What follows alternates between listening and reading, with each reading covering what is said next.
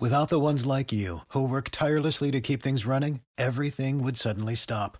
Hospitals, factories, schools, and power plants, they all depend on you.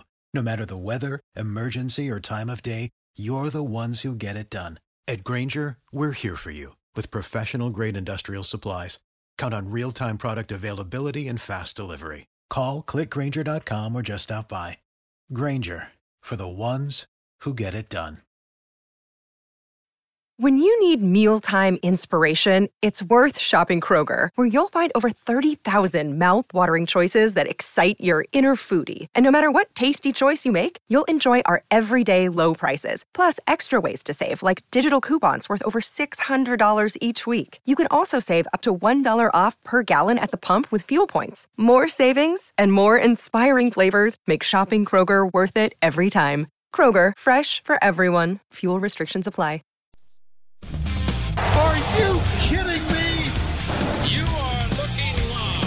Winning cures everything. Now for your hosts, Gary and Chris.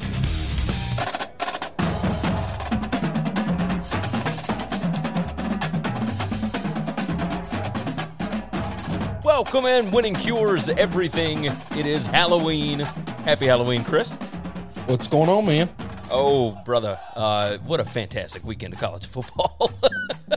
I mean, it was absolutely killer. I could not ask for anything more. Brown Yeti's already in. He said, Sup, fellas? What is up indeed? Uh, we have got so much to discuss. Uh, Braves up 3 1 on the Astros in the World Series.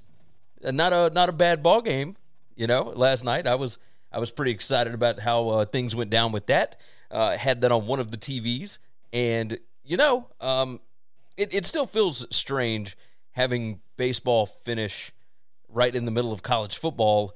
And then, of course, there's all these other things going on as well with UFC in the middle of the day and whatever else. But uh, all in all, I mean, just a, a fantastic weekend on Halloween weekend. You knew some crazy stuff was going to happen, and we certainly got it. Chris, how was your Halloween weekend, or how has it been thus far?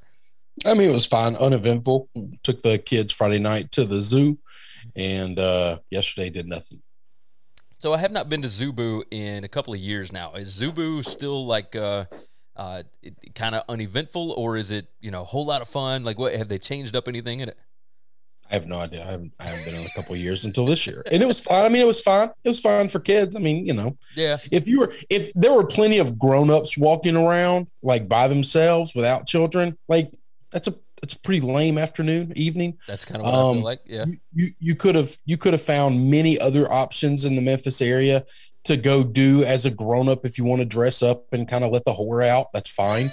Um, the zoo's probably not the place for it, and um, and and Were they a lot of they people dressed like a, a little a little skanky on on uh, Friday evening for for Zubu? yeah. But that's but that's all Halloween is for adults. It- Once you hit Yeah. like 19, once you hit like 17, you're you're just it's just a night to be able to let the whore out. Okay. Yeah. You just we just all just pull our cock out and and we just just wear whatever you want and and look like a moron. And that's fine. Some people look super hot, some people look ridiculous. It's whatever. That's what Ugly Halloween people is. like me who look like a troll dress ridiculous to kind of hide and cover up who they are. And then people who look attractive for the most part, it gives them an excuse to pull their tits and balls out. There you go. Uh, Did you uh did you dress up this year? Uh, so our family did like a they the girls wanted to do a Wizard of Oz thing. Uh, you know, I wore some jeans and boots and and you know my Straw hat my- and whatnot. yeah, my they bought me a straw hat. You know, I, I I listen. I I was the same thing I am on this show and every other day. I was a brainless idiot. Well, I love you more than that, so I won't call you a brainless idiot. Uh, Oh, that's fine. But I uh, I was Jack Skellington last night. My wife was Sally, and uh, and Lincoln went as uh, good gracious, what is it? The the Spider Man that's like in the black suit. What is it? Miles Morales. Yeah, so he he went as that, but he's also got a Blippi costume that he. We have been to so many trunk or treats and whatnot from Thursday through whatever, and then tonight is actual trick or treating in the neighborhood. So it's uh it's gonna be mayhem, I would imagine. Uh, Chris, we had uh, it, so I counted eight top 25 teams. I had somebody else that said that nine top 25 teams lost yesterday. Uh, five of them were to unranked teams. And we have got three undefeateds that lost yesterday. That leaves us with six. The three undefeateds that lost San Diego State, Michigan, and SMU, and the ones that are left Georgia, Oklahoma. I think we probably could have called that, you know, at the beginning of the season. And we have Michigan State, Wake Forest, UTSA, and Cincinnati. Kenneth Walker III used to play for Wake Forest and now plays for Michigan State, and both of them are undefeated. So I, I wonder if maybe there was some kind of a trade off there. well, it's it's a it's a definite. Um, I I don't think Kenneth Walker would be the same guy if he was at Wake Forest just because the Agreed. offense that they run. He wouldn't be getting the touches. Agreed. And he knew that, which is why he wanted to transfer. He wanted to run, he wanted to go to a pro style offense that ran the football because he knew what he was capable of doing. And if he stayed at Wake Forest, nobody would know his name. No, you have got that right. So let's uh, lots to discuss, of course, this morning. So uh, let's go ahead and do the rundown right quick. WinningCuresEverything.com is the website. You can find everything you need to know about us over there, every show that we do, etc. Uh, so go there, make sure you are subscribed. See a lot of people live this morning. So go ahead and make sure that you like the video for us. That certainly helps us out on YouTube. This uh, this Sunday morning show is live on YouTube and then it goes out to the other platforms. So, you know, join us every Sunday morning. We have a good time here knocking this thing out. It's always fun to uh, rehash what happened on Saturday and uh, and sometimes, you know, the Friday night games if there's any worth discussing, etc. So, uh, go ahead and subscribe, like the video, like I said, share it out, jump into the chat. We've already got Ball Python Love in here, Zach 2, Brown Yeti, etc. You guys jump in and you can be a part of the conversation. You can help drive the narrative. Uh, Antoine Johnson jumped in, said, Morning, fellas. Good morning. It's always good to see the crew in here having a good time on the Sunday morning shows. Uh, let's see. We uh oh oh oh Chris hosts the SBR Sports Picks college football show, and you can find that on Twitter as of right now. It'll be back on YouTube eventually. Uh, but go ahead and make sure that you are signed up for their Twitter account and for their YouTube. I host the BetUS College Football Show. That's on Wednesdays and Thursdays, and there's a link in the description to those. So make sure you are signed up, and uh, and you can hear even more college football thoughts throughout the week from yourself and uh, and myself. So let's uh, let's go ahead and talk about who sponsors the show, and that would be BetUS. They are America's premier sports book, and you go over there and sign up with the promo code NCAAF 2021. They're going to give you a 125% sign up bonus up to $2,500, and it is sports book exclusive. I tell you every time out, it's an amazing deal. Make sure and take advantage of it. It's awesome. Uh, Larry Pilgrim knows what's up. He, he tosses in the thumbs up. He said, Yes, indeed, BetUS. That's what I'm talking about. Uh, BetUS, where the game begins. Sign up, use the promo code. There is a link in the description. You can click that. It's going to toss the promo code in there for you. So you don't even have to remember the words that I'm telling you. All right, let's go ahead and do it. We have got some magnificent games to break into. Michigan State 37, Michigan 33. It would it would be criminal to not lead off with this game because it was the best game of Saturday. Michigan had a 70% uh, post game win expectancy in this game, but they settled for four field goals. Michigan State turned the ball over two times early, and Michigan turned the ball over two times late. This was uh, an interesting. The tale of the game, of course, Michigan State was a four point underdog. Uh, Michigan State won drive points. Uh, and for those that are unaware, that is 60 plus yard drives. They won those 30 to 14. They won rushing yards, 199 to 146. They had no fourth down failures. Uh, Michigan had two, so those are effectively turnovers.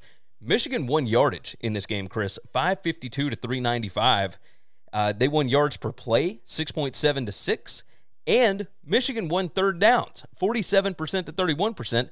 But again, had to settle for four field goals. Uh, that's that's going to cost you at some point when you get into tight ball games. This was a magnificent football game. The the star players showed out it was everything that you could hope that it would be. Uh, Andrel Anthony, I, a little bit of a coming out party, a little bit. I mean, he was speed demon on that first touchdown for Michigan. And when that play first happened, my thought process was, oh, I have bet on the wrong horse because I did not think that Michigan had that kind of speed.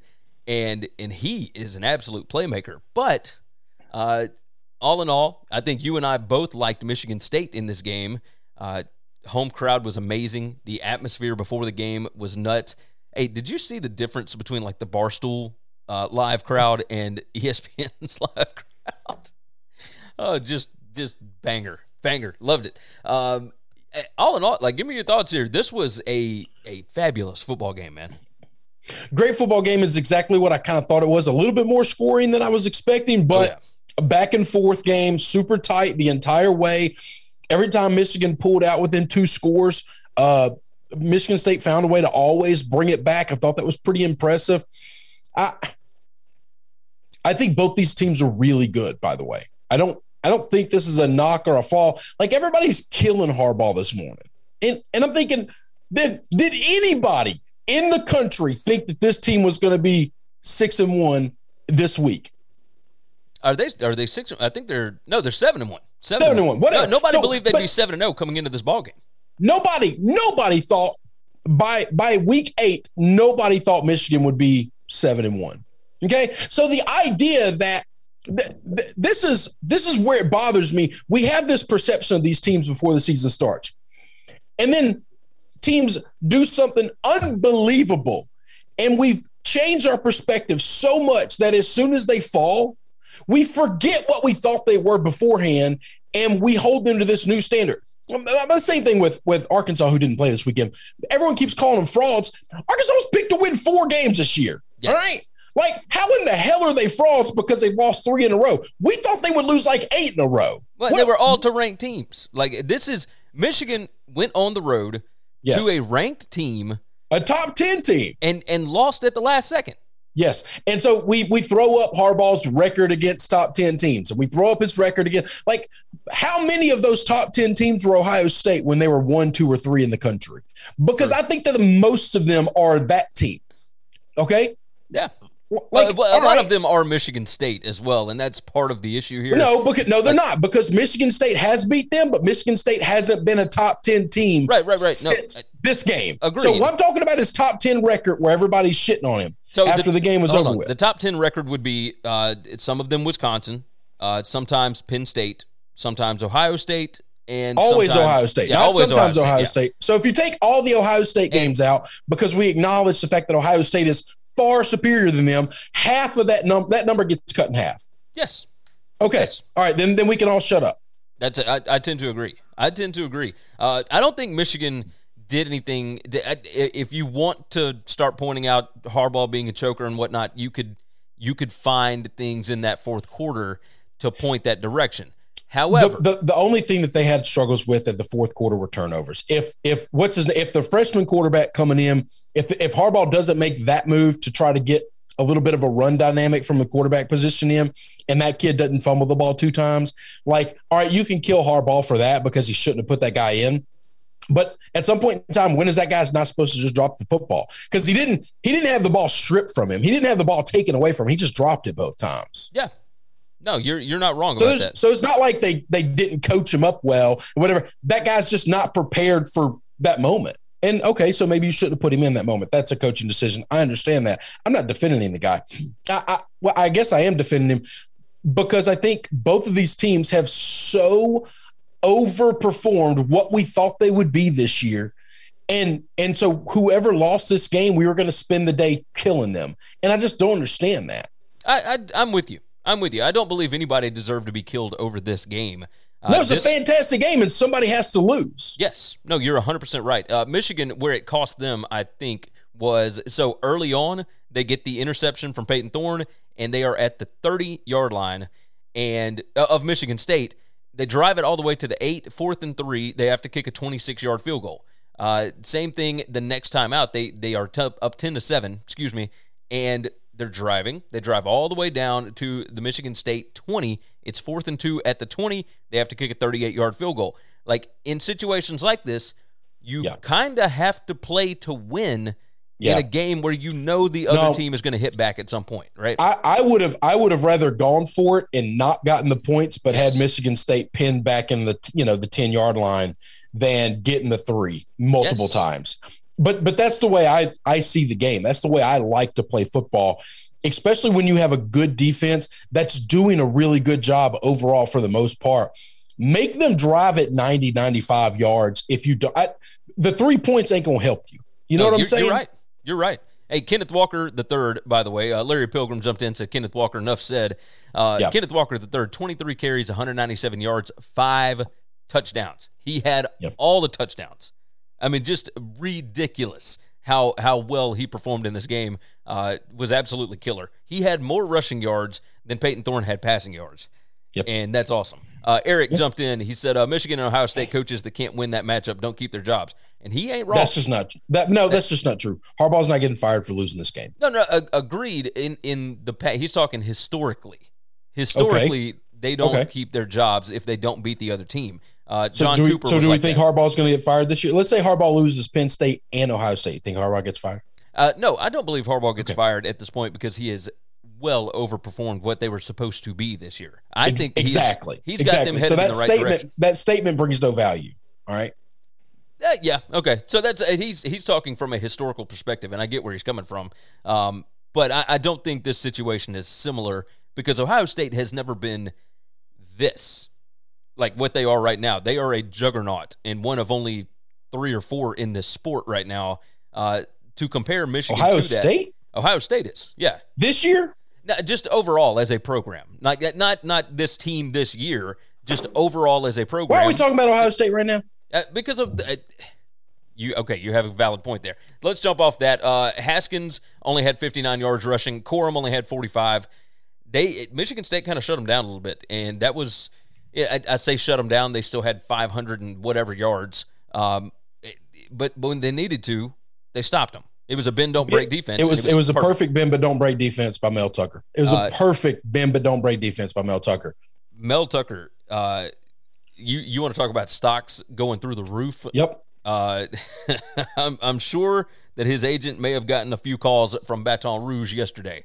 Uh, we'll just say that. So. I don't uh, I don't know that that is going to happen, but uh, we'll see. We'll see. Let's move on to the next game. We don't want to spend all day on Michigan, Michigan State. Next one up here: Miami 38, Pitt 34, and this was an incredible game as well. Another 11 a.m. game. Um, Eric said uh, uh, should have been fired three years ago. Talk, I guess talk about Harbaugh. And- Maybe. And then and then they wouldn't be seven and one today. yeah. I mean, well, it depends on who they hire, I guess. But I, No, no, it doesn't. No, it doesn't. You don't no, think so? No, Yeah. no. They're not Gary. They're not getting anybody better than Harbaugh right now. All right. I know that he's not the second okay. coming of everybody that they want him to be, but who the hell are they hiring that's going in there and turning that thing around? That's be, that's doing what he's doing, which is consistently winning nine or ten games. that's, Who's doing that? That's uh, you're you're not wrong about that. But I, I mean, a Matt Campbell could go in there.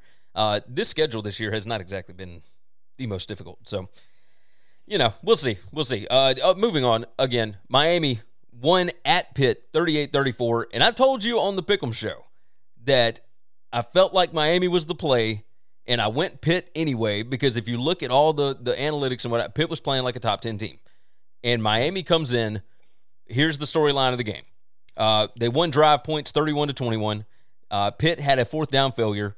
Uh, Pitt won yardage 587 to 490. Yards per play 7.4 to 6.9. They won third downs 43 to 33. Pickett had 519 passing yards, and he had two interceptions. Uh, Tyler Van Dyke, brother. I mean, this guy was uh, playing, and he's he's done this every game out. It feels like had 428 yards passing, three touchdowns, one interception, was 32 out of 42. Uh, they didn't really need a running game, but Knighton ran 12 times or 17 times for 80 yards and two touchdowns. Like this team is fighting. Uh, Pitt's defense is just pitiful in this game. Uh, yeah, they they could not get stops when they needed to, and that was irritating. Um, you know, Miami was only four of 12 on third down, but they didn't get into a ton of third downs. Like at I was 12, about to say they only had 12 third downs. Yeah, the, the in the red zone, Miami was four out of four. Uh, pretty pretty good job. Pretty good job there. They Miami looked like a good, competent football team. A Pitt, by the way, nine penalties for 108 yards. That is going to hurt. That's that's that's going to hurt you. So this was uh this was an incredible game. Um, there were multiple opportunities for Pitt to take over this game. I mean, they got stomped in the first quarter. I mean, they were down 21 to 10 and could not stop Miami at all. Um, they only gave up seven points in the second half, and that's all Miami needed. I mean, they, they, they were down 31 to 17 at the half, come out and outscore them 17 to 7 in the second half, but you, you couldn't get over the hump.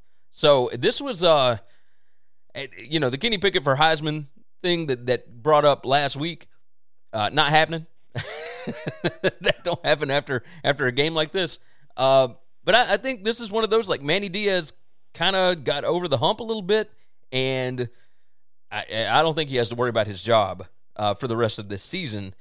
I, think I think he's going to be fine. They went with the youth movement. These guys are playing hard and and they are fighting. Charleston Rambo, by the way, seven receptions, 101 yards, uh, looked good. I mean, their the receiver corps is good. The defense not great, but you can see a little bit of improvement. I, you know, you got a thought on this one?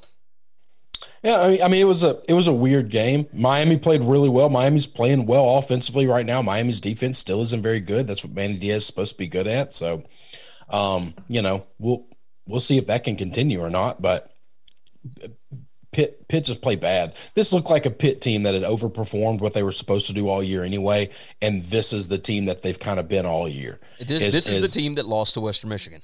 That's right. Yeah. That's right. This was the team that lost to West Michigan. That's exactly right. They came home and they thought we're better than this team, and they didn't have to show up. Rents do every day, yes. every day in the sport. Yes, you are hundred percent right. Hundred percent right.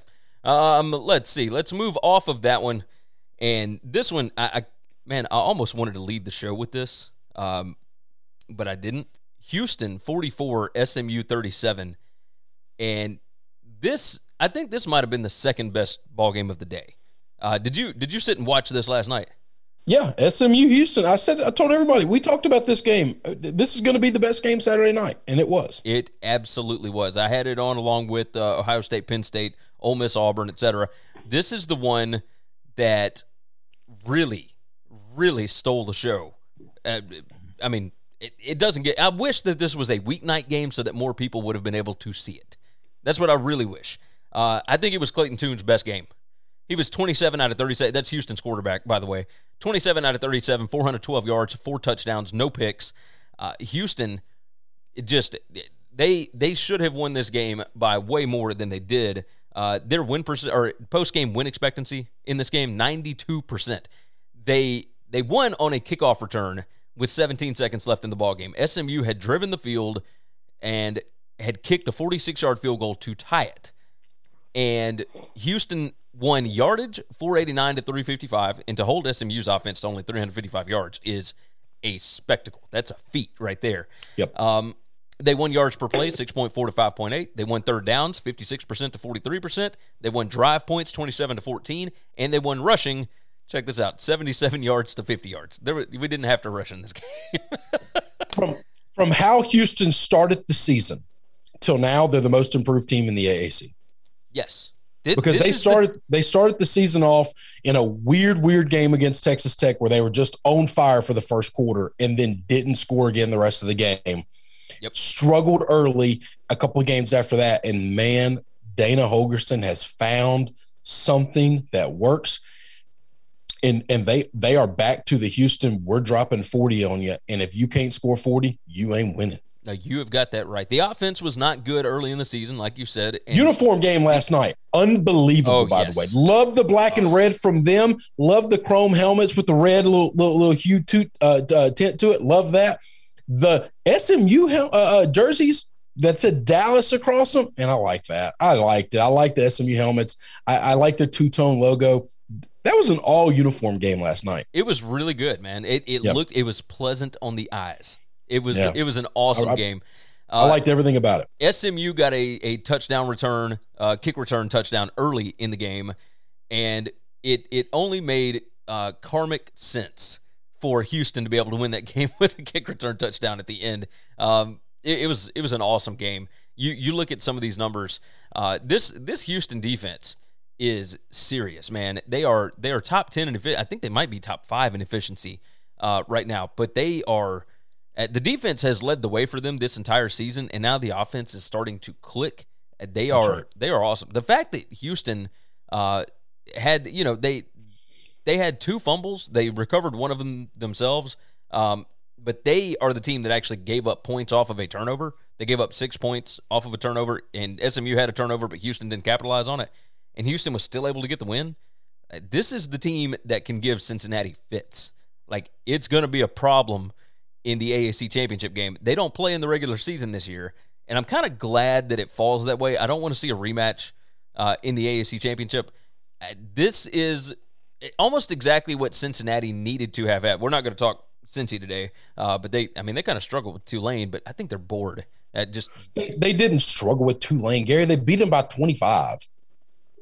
They struggled in the first half. It looked weird in the first half, and then they and they rolled off like 20 something unanswered yeah. points, and and Tulane didn't cross the 50 the entire second half. Yeah, it was 31 to 12. It, it was it, by struggle. I mean, they didn't demolish them the way that they should have. How's that? Yeah. So okay, they they didn't beat. I'm sorry, they didn't beat them by 30. It, it, yeah, I mean, like, they, they, were they were 28 point or 26 and a half or whatever. It, it was a, it was a really close first quarter. It was a weird second quarter. Third and fourth quarter, ball game was over. Yeah, it was it was definitely over. But uh, but yeah, I mean, this is two weeks in a row where they've just kind of slept walk through it, right? So, but Houston well, is if team. you sleepwalk through beating somebody by over 20, I I'll take that. I don't yeah. I don't know I don't know what what you're supposed to do. No, I, I, I get where you're coming from. I get it. Uh, but there are there are factions that believe that they should be killing everybody by you know 28 and whatnot uh, to be able to get into the are just wrong. I, am hey, you're no, those are the same people that think it's all of these teams' birthright. These guys bringing up, oh, he's an LSU fan. He should understand. No, it's nobody's birthright to win 10 games a year. It's nobody's God given birthright to be seven and one every year. When you're seven and one, be happy that your team's playing well because there's going to be dark days coming and you're not going to be seven and one. Jesus Christ. True. True. Very true. All right, so Houston, of course, massive win there. Uh, Dana Holgorsen has got this thing rolling, and it looks like his plan of redshirting and building up his roster to set up for a strong third year uh, has worked brilliantly. Brilliantly. Uh, how many of these guys are they losing next year? Are they bringing most of this team back? Because that's the team you got to look for next year. Because what will they be in the Big Twelve next year? Are they starting uh, that one early? Or I think I think it's twenty twenty three. I think it's twenty twenty three. But they are. Uh, they're, I think they're going to lose some of these guys. They are going to return a lot. Um, yeah, I mean, they it's it's a typical I team. I still think Cincinnati yeah. needs to be careful with SMU in a couple of weeks. Oh, That's oh, still going to be an awesome game. They absolutely do. They absolutely do. Without the ones like you who work tirelessly to keep things running, everything would suddenly stop. Hospitals, factories, schools, and power plants—they all depend on you. No matter the weather, emergency, or time of day, you're the ones who get it done. At Grainger, we're here for you with professional grade industrial supplies. Count on real time product availability and fast delivery. Call clickgrainger.com or just stop by. Grainger for the ones who get it done. When you need mealtime inspiration, it's worth shopping Kroger, where you'll find over 30,000 mouthwatering choices that excite your inner foodie. And no matter what tasty choice you make, you'll enjoy our everyday low prices, plus extra ways to save, like digital coupons worth over $600 each week. You can also save up to $1 off per gallon at the pump with fuel points. More savings and more inspiring flavors make shopping Kroger worth it every time. Kroger, fresh for everyone. Fuel restrictions apply. Uh, moving on, Big Ten matchup. Wanted to bring up Ohio State and Penn State. Ohio State wins 33 to 24. Ohio State's post game win expectancy here was actually 67%, which was less than I anticipated. They were favored by 18 and a half. I think it got to 19, 19 and a half by kick. Got to, it, it uh, got to 19 and a half by kickoff. Which is absolutely it felt like uh, that line was super inflated because of the Illinois stuff. Uh, yep. Eric jumped in and said, "Now that sounds like an LSU fan." uh, maybe, maybe. Um, TreVeyon Henderson in this game, 28 carries, 152 yards, one touchdown. He did have a long of 68 yards, so that kind of skewed the numbers just a little bit, but still, uh, Penn State was impressive in this game. Like it, all of the expectations beforehand they it it kind of I think you and I talked about this. It felt like that Illinois game, Penn State was setting up for the Ohio State game, and they did not anticipate that anything that they could do would lose them the ball game at home against Illinois. And they're just not talented enough to to just be able to to sleepwalk through a Big Ten opponent. So eh, you come out in this game and you're fired up, you're on the road, you're ready to roll they still got a pretty good defense. They uh they held Ohio State to 466 total yards, 305 passing, 161 rushing. Um, the biggest issue here was eh, Penn State still cannot run the football. And Ohio State's run defense is pretty good, but they ain't that good. I mean, 33 yards rushing on on 29 carries, like that is that ain't gonna get it done. Uh, I was very impressed with Sean Clifford, though. I mean, it, it, for his injury, throwing shoulder and everything, 35 out of 52, 361 yards, one touchdown, one pick. This thing was tight until late in the game. Uh, Ohio State had to kick a field goal uh, late in the fourth quarter to, to make it a two score game. Uh, did you? What were your thoughts on this one? So this game played out exactly the way I thought it would. I, I, told you that this Ohio State offense that has just been rolling over everybody, and everybody wants to make them the number two team in the country. Like, let's let's hang on. They've been beating the hell out of nobodies. Okay, like when they play a nobody, they beat the shit out of them. When they play somebody that hits them in the mouth, they kind of fold up a little bit. All right, let's. They're extremely athletic. This defense is not good at all. This Penn State offense is terrible. They're Gary. They're terrible. Yeah. They're just terrible. They're not good at anything. They make everything look hard. They make everything look difficult. It looked like getting three yards of play looked like it was just the most exhausting and frustrating thing in the world. And that's not a great defense. They're just bad. Yeah. Penn State, if Penn State had any semblance of an offense, they could be special. This there is no team in the country right now that has a greater separation of talent from one side of the ball to the other than Penn State. Their defense is electric and really, really talented, but they're on the field constantly because their offense is just god awful. Uh, yes, and that what's crazy about that. So Ohio State, here's here's the storyline. Um, Ohio State won yardage 466 to 394. They won yards per play 6.9 to 4.9. Penn State ran 81 plays to only 68 for Ohio State. Um, Ohio State won rushing yards 161 to 33. They won turnovers 3 to 1. The fact that Penn State turned the ball over 3 times and we're still in this ball game, yeah. Uh, that tells you everything you need to know. Penn State won third downs by the way, 69%, nice, to 33%. And if, and, I, if I was Penn State's defense, I'd be furious. I'd oh, yeah. be absolutely furious. We were on the field all damn night. We, we were doing everything we could, and the sons of bitches across the hall from us just can't do anything at all. It, it's it, yes, it would be very very frustrating. Um, I'm gonna tell you this, man. All these schools looking at Franklin, why? Why? I've, I've asked this for a couple of years, by the way. Every year, his name comes up for big jobs, and I don't understand. I'm not saying he's a terrible coach, but but why is he seen as like the premier coach in college football that every program would want? That Where do I you get that from? I, like nine years ago, he did something special at Vanderbilt. Okay, all right. He what did, has he done special at Penn State besides finish third every year? Well, I mean, he he won the Big Ten in a really weird year back in twenty what seventeen or twenty. That's right, and they kept him out of the playoff, and that was bullshit. And yeah. and I get it. That year, that year he was awesome. But then he lost his special quarterback, he lost his special running back, and he lost his OC. And after that, they've been garbage. How is that any different than what O's done, except for he had had a complete collapse like oh, I'm mean, I get that. That's a shit show. But I mean, last year he was a product of a special quarterback, a special running back, and a special OC. Yeah, no, you're you're 100 percent right about that. Um, I I don't have an answer for you. Like I think he's he's a pretty good coach. I like Franklin. I just don't understand why his name always comes up. A, it's weird because does he really hate it at Penn State? Like, why do you think he wants to leave all the time? And then why do these other places think that he's like the next Christ that's going to walk through the door and save your program? Like, I, what I have we seen to get that? Compared to what they have had at USC, uh, I do think Franklin would be an upgrade. Well, okay, yes, because he's but, a grown up in the room, and they kind of really haven't had that. But man, they I, I think, don't know. I think people talk about him because they feel like he's gettable. Like uh, there's some coaches, but that's weird, that, right? Isn't that weird that you want yeah. somebody only because they're gettable? Like, why are you not happy where you're at? Like, if you're always looking for the next job, do you want that guy? Uh, yeah, I, am with you. Larry jumped in. He said Penn State uh, recruits well, should be doing a little better. Um, and and they should. The issue, like, I don't. Their roster is not uh, upper echelon Big Ten right? There, th- this roster should not be competing with Penn State, like uh, with uh, with Ohio State. Excuse me. No, like they, it, it's it's good. It's it's a top fifteen yes. roster.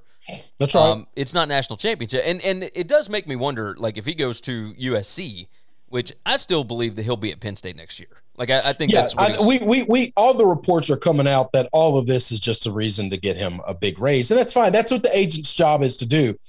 But at some point in time, these other programs kind of have to want him for his agent to be able to put that stuff out there.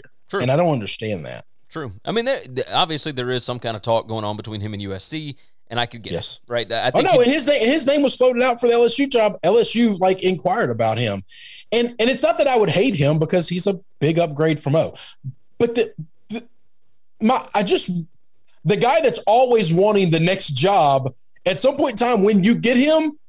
Three to five years later, he's going to be looking for the next job because that's what they do, and that's a little weird to me. I I don't have uh, any any argument there. I don't have any kind of argument there. Um, it it was it was a strange game. Um, you know, like I said, Penn State won third downs, uh, sixty nine to thirty three. They won drive points, twenty one to twenty. Both teams had a fourth down failure. Ohio State's defense is still an issue. If you are giving up this kind of stuff to Penn State's offense, uh, I You you know where I think they lost this game? This is where I think they lost this game. you talking about Penn They were- State?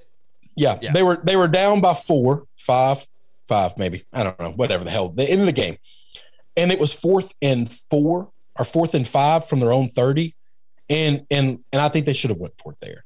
There was only like four minutes left or three minutes left to go to the game, uh, two minutes and change, and and they had all their timeouts and every like even the announcers like, well, you got to pump the ball and hope your defense gets no, no. Uh, there's not going to be many opportunities where if you get four yards, you can continue to go on the drive.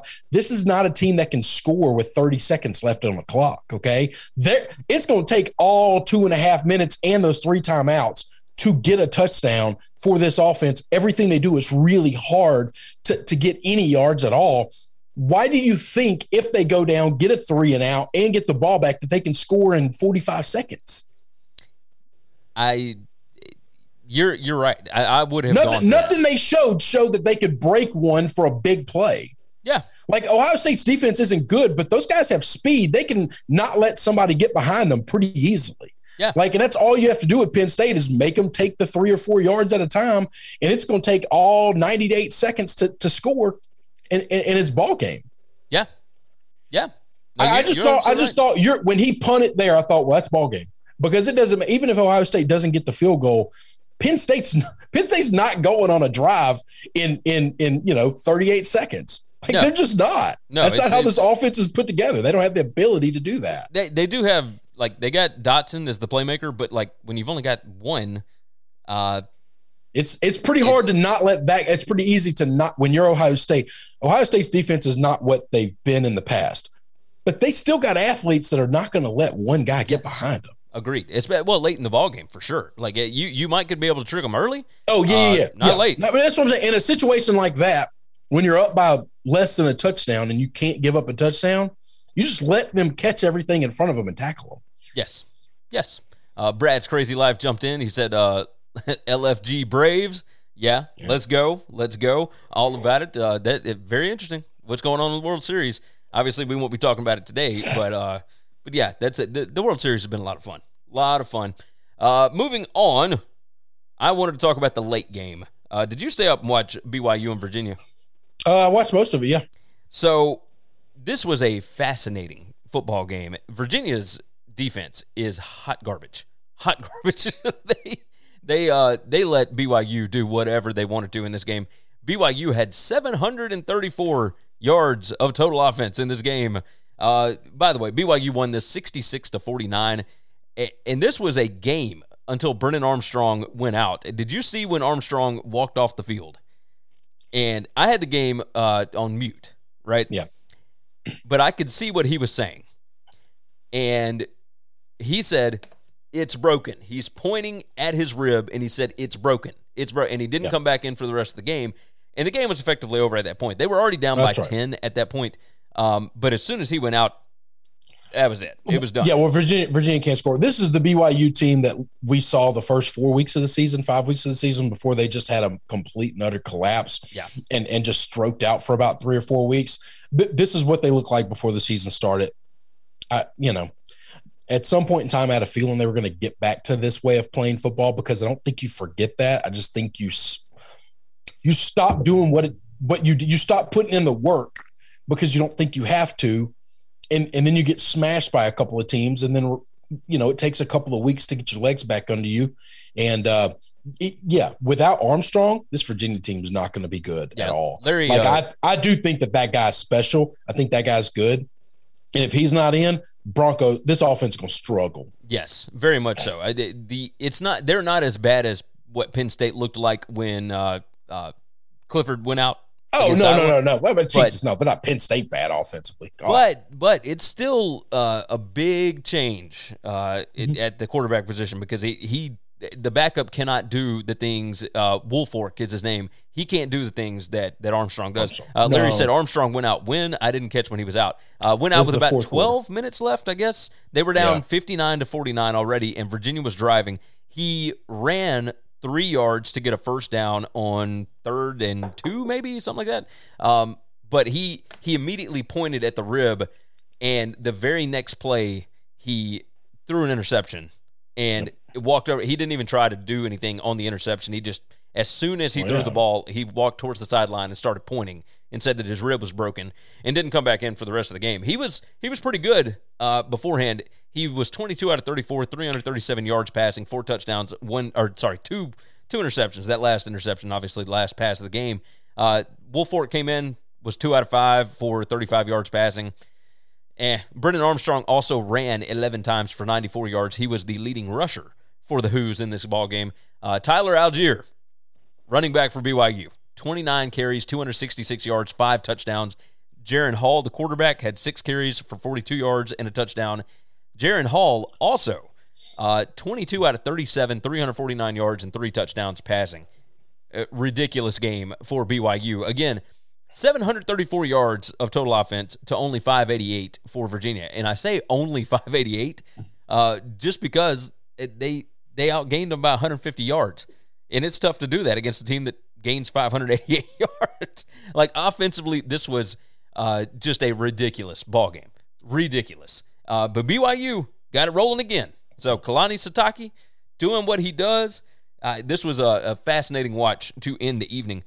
Moving on, SEC Auburn 31, Ole Miss 20. Uh, let me give you the rundown here. Auburn won yardage 483 to 463. They won yards per play 6.3 to 5.7. They won drive points, so they, they were able to drive the ball more 31 to 17 on that. They uh, owned rushing, which was uh, a little more surprising than, than some would think. 207 to 156. Ole Miss won turnovers 2 to 1, uh, but they had three fourth down failures, and that is just Kiffin's MO. That's what he does.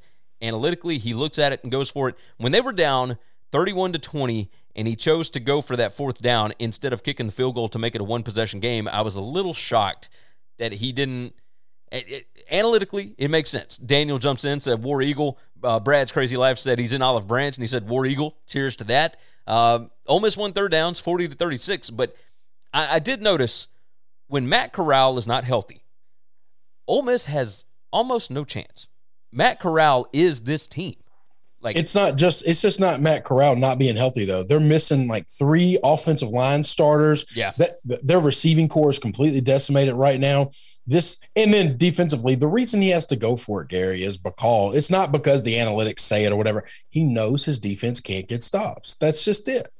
Yeah, yeah. I I still feel like I would have kicked that field goal, but that's hard for me. And then, and then you would have given a me to touchdown drive. And okay, you kick the ball off. They're going to get the ball at the 30, and then they're going to drive 70 yards to score another touchdown. That doesn't help you. it's still a hell. Of, so uh, so McKinnon, uh, who normally jumps in on the show, uh, McKinnon actually texted me last night and and was talking about this situation, and and we discussed the fact that Kiffin just does not have the the trench talent or the skill talent at Ole Miss. That's right. that it, so he has to build everything around the quarterback That's right. and and i don't at, at some other jobs uh, i don't think he would have that issue right It- Well, no, so- no, it's going to be totally different. You, what Lane does is what Lane is good at is taking what he has and making the best out of it, and and building an offense around it, which is what makes him an exceptional offensive football coach. So many Ole Miss fans are, are killing DJ Durkin all the time because they can't get some. Where do they have talent on the defense to act? Like, there's no scheme that you can put together. I've got friends that hate the defense and hate the, you know, the the whatever it is, the three two six or whatever they run. Like they. There's no scheme that he can put out there. You know why he's running the three two six? Because he has six DBs that are better tacklers than he has offense, uh, defensive linemen or linebackers. Yeah. So so if you take a DB out and replace it with a linebacker, okay, that's a more conventional defense. But if the guy you replaced and uh, put on the field can't make a tackle, then it doesn't help you. Like there's no scheming. They don't have defensive talent. They don't have depth there at all. And offensively, Matt Corral is a warrior god, and that's about it. Yes. Yes, you're 100% right. Uh, Auburn had seven tackles for loss. Uh, almost only. I thought Bo did some special like, things, by the way. Yeah. As soon the, the very first drive, Bo had one of those. I ran 75 yards behind the line of scrimmage and finally made a play for like a nine yard first down. And I thought, well, if it's going to be one of those nights, that's what he did to LSU. That's what he did to Arkansas. If he's able to do that, he ain't stopping him. Nope. You are 100% right about that. It's it, it was it was fascinating. It was fascinating to watch. I it's is there a running back that you would rather have in the SEC or in the country right now with a two score lead where you need to ice the ball game away than Tank Bigsby? No, because uh, he doesn't go out of bounds.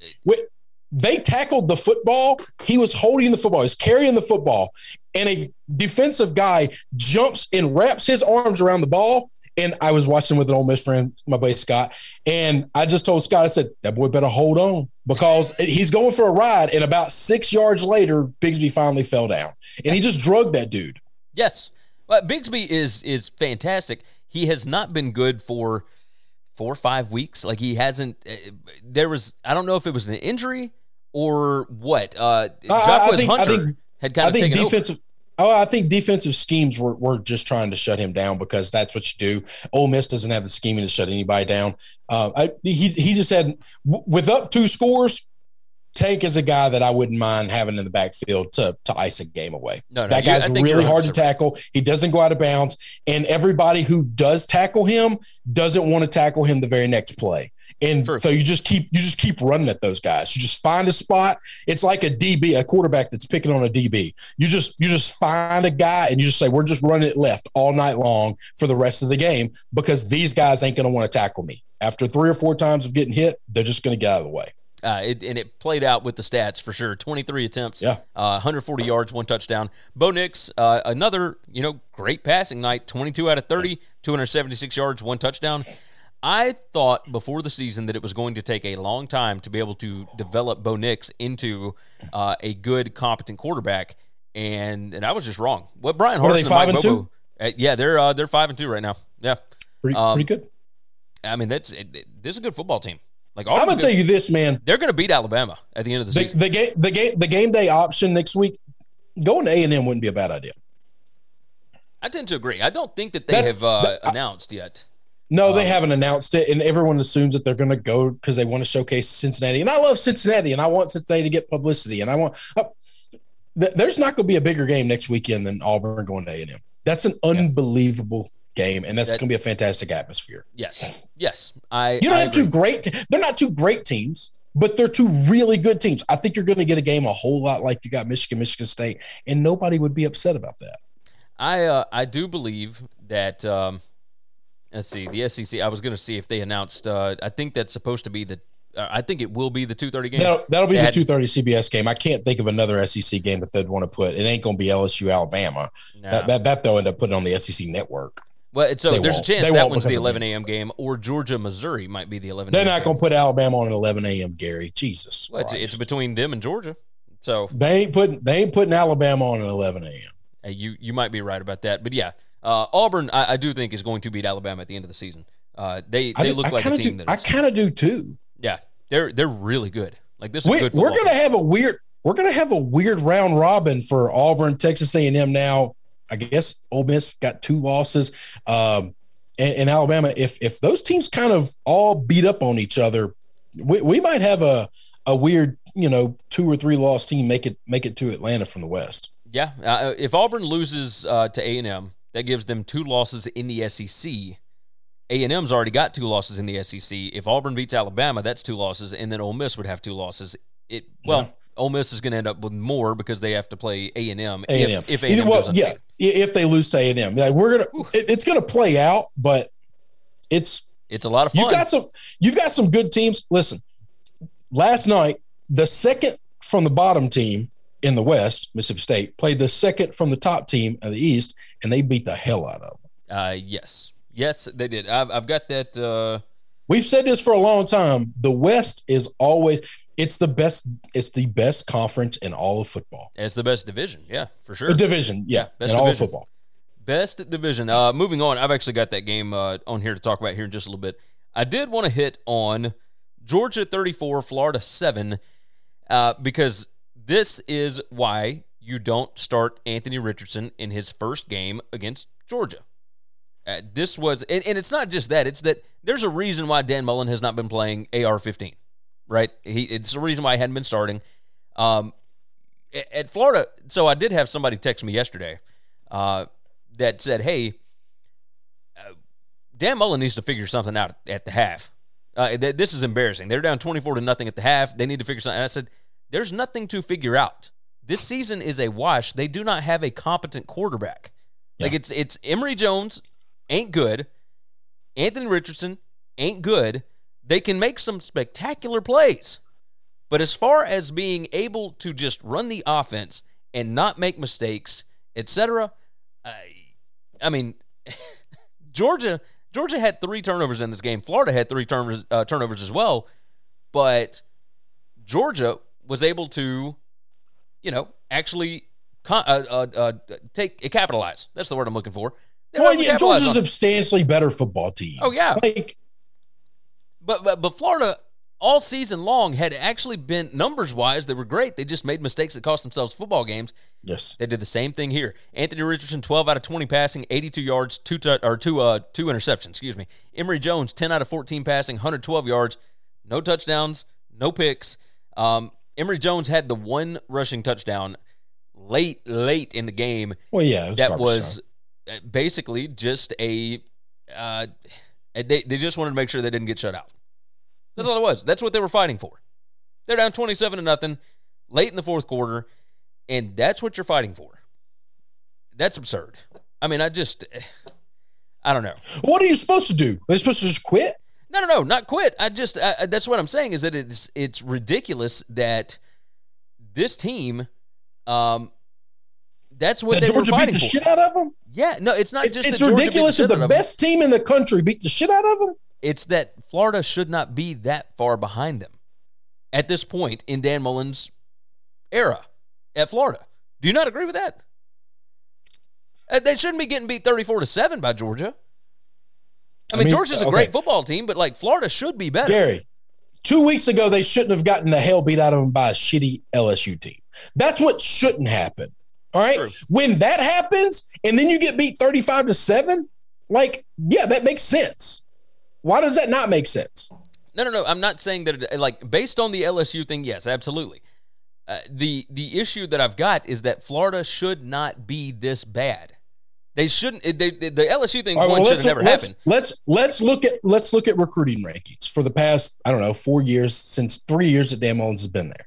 Are are they anywhere close to one another at all? No, th- this is Okay, Florida So- is so why so why should they not be this big of a gap? Why is why is that separation not supposed to be there? okay. Look at Ohio State and look at Penn State because it's basically the exact same thing. Penn State and Florida are are very similar in their rankings, and Ohio State and Georgia are very similar in their oh, recruiting rankings. Oh, So because Penn State played a closer game against Ohio, no, Ohio State and Georgia ain't close, ain't close. not this season. Yeah, All right. yeah. Okay. okay. So that's I- a bad I just- analogy. I I feel like Give me Ohio State last year and Penn State this year. That's that's a pretty close analogy. Uh, I mean, Penn State last year was worse than this year's Penn State, and that was still only a 38 to 25 ball game last year. I mean, Penn State Penn State last year offensively ain't worse than this team this year. This is the worst offense I've seen in the Big Ten, and that's some badass offenses. Okay, I man, that's Iowa. them offense. them and I, them and Iowa look like they couldn't score 24 points if you locked them in the stadium alone with no defense. They look bad. I mean, it, you're, you're not wrong. Penn State did score 24 last night, but Yeah, I understand know that what they scored about. 24 points, but it's a I know it's a struggle to do. it. everything looked hard. Yes. Everything looked nothing. This is not a team with top 10 talent on offense. This is not a team Yeah. with top 20 talent on offense or top 50 talent on offense. Yes, yes. I mean, it's it's ridiculous. Um, you know, Georgia another pick six in this ball game. Uh, Florida actually won yardage three fifty five to three fifty four. Uh, they won drive points seven to three. But my God, when you give them the football uh, over and over, I mean, what you know, and Georgia was able to take advantage of it. Uh, Georgia's fantastic. So we we Georgia's the best team in the country. yeah. Uh, if they don't win a national title this year, like it, there's there's major issues. Major. I think they're going to struggle because at some point in time they will play a good offense. Now they won't do it in the regular season. This is the one thing that also we got to realize they still haven't played a good offense the entire year. Uh, the, the Not, best not a offense. I'm not asking a great offense. They haven't played a good offense. The best offense they have played is Auburn. Thus Yeah. far. and and they Yeah. they shut them down. You know, so they. Okay. okay. uh, but but that's how hard is it to shut that down if you've got a great defense, right? Like Yeah, Auburn. Auburn's not great. Auburn looked good against LSU. Auburn's looked good against Ole Miss. Auburn's looked good against Arkansas. Three teams that hadn't played great defense. So True. Okay, True. like the only time they look good is when they're not playing great defenses. Yeah, yeah. You uh you. And I like wrong. Auburn, but Geor- Georgia hasn't played an offense. I think Alabama would give them problems. I do think Ohio State's offense would give them problems. Like I, like I'm not saying they'll beat those teams. Okay, I think Georgia's substantially better than everybody. Let's get that on record. But let's not call this defense the greatest defense we've ever seen because they just haven't even been challenged. I mean, if you look at their schedule, Jesus, and then look at the remaining schedule, they they won't play a top 75 offense the rest of the season. Uh, no, you're you're right. Uh, until they They're, they're in the SEC title hundreds. They got Vanderbilt, they've got Missouri, they've got uh, uh, South Carolina, and uh, like Charleston Southern or somebody like that. Like they they won't play anybody in the hundreds. As far as offensive efficiency goes, Auburn has worked their way up to number 29 uh, at this point. Uh, but of course, they did have a pretty good game against Ole Miss last night, uh, so that definitely boosted the rankings. But um, but yeah, I mean that that's a, the only top 30 offense that they have faced, and whew, uh, in in Florida, I, it, so offensively, like as far as offensive numbers, Florida had been pretty good, um, but you know, let's see, what, what's Florida's offense? Florida's offensive efficiency is number 17, but they don't have a quarterback. Like it's, Florida turned the ball over like nine times against a really shitty LSU defense. Okay, yes, what do you think? What do you think they're going to do against Georgia? Nothing. Exactly. They're going to give the ball away. Here, take it. you can have it. You can have it. West Virginia 38, Iowa State 31, and Neal Brown, baby. whoo, we uh, I, I saw your uh, your text in the chat yesterday while I was out. Uh, uh, Yeah, nobody talked to me last night at all. The whole Uh, day, not a soul was- responded the entire damn day. I was just only the lonely. How how surprising was that? I, that, uh, normally that group chat on Saturdays is is I know. Uh, it was a I little weird. little Yeah. weird. Uh, Brock Purdy, you know, it had been Brocktober, and in this game against West Virginia's defense, 16 out of 27 passing, 185 yards, one touchdown. Uh, Breece Hall, whew, 24 carries, 167, one touchdown. Uh, Brock Purdy had nine carries for 64 yards and one touchdown. Uh, but overall, like, West Virginia outgained them. 492 Neal Brown. 424. Neal Brown is a really good coach. He he really is. Uh, West Virginia. Here's the storyline of the game. Uh, third downs. West Virginia won sixty percent to seventeen percent. They won drive points thirty five to twenty one. Iowa State won yards per play, uh, seven to six point five. Um, they won rushing two thirty nine to one twenty two, and timeouts. Uh, timeouts. Excuse me. Turnovers two to one. They did have a fourth down failure though, so that's kind of even. Uh, but they went two out of twelve on third downs, and that, that's killer. Um, the end of this ball game, the so there were multiple calls in this. A lot of Iowa State fans saying that three of those touchdowns for West Virginia came basically because of the referees. I don't necessarily buy that. I do think, or, or at least a, a, a 21 point swing as far as what Yeah. goes. The Iowa State is driving, and and they run the ball to get into the end zone, and Breece Hall, they say that he fumbled into the end zone, and West Virginia recovered. You can't get a good angle on that on that play, and I I watched it over and over and over, and because they called it a fumble on the field, It had to stay a fumble, and that drives me insane. But I don't know how to fix that. Right? We Like- we have we have the technology. We need to replace. We I'm just done. I'm done. I'm done. I'm done with people screwing this stuff up. We have the technology to chip the ball. I, I know people make fun of me. Watch tennis, okay? They they can tell you where everything is, and they can do it in seconds. Seconds. All right. So and then we replace these humans that suck at what they do with just a metric shit ton of cameras. All right. We have to have more cameras. We have to have better cameras. We need a camera looking straight down over the goal line, and we need cameras that go straight across looking in at the goal line on both sides at all times. This is not that hard. This This, was- is not that hard. This was uh, it- that that play would have driven me insane if I were an Iowa State fan. Absolutely, but but that is not a play that cost you the ball game. What cost No. you the ball game is giving up 38 points to a West Virginia offense that has not been able to do anything all year. That can't that, that can't score. Like, they can't score. this- your your defense was a complete and utter collapse. Yes, Iowa State's defense is supposed to be good. That's what they have built the team on. And to give up 38 to West Virginia, Jarret Doege, who, uh, by all metrics that you can find, everything that you can come up with, is not a good quarterback. Went 30 out of 46 for 370 yards and three touchdowns. Leddie Brown, until the TCU game last week, he had failed to reach 100 yards in three straight games. Last year was a coming out season for him, and he had fallen to the back of the pack. And in this game, ran 22 times for 109 yards, two touchdowns. Uh, you had 200 yard receivers for West Virginia.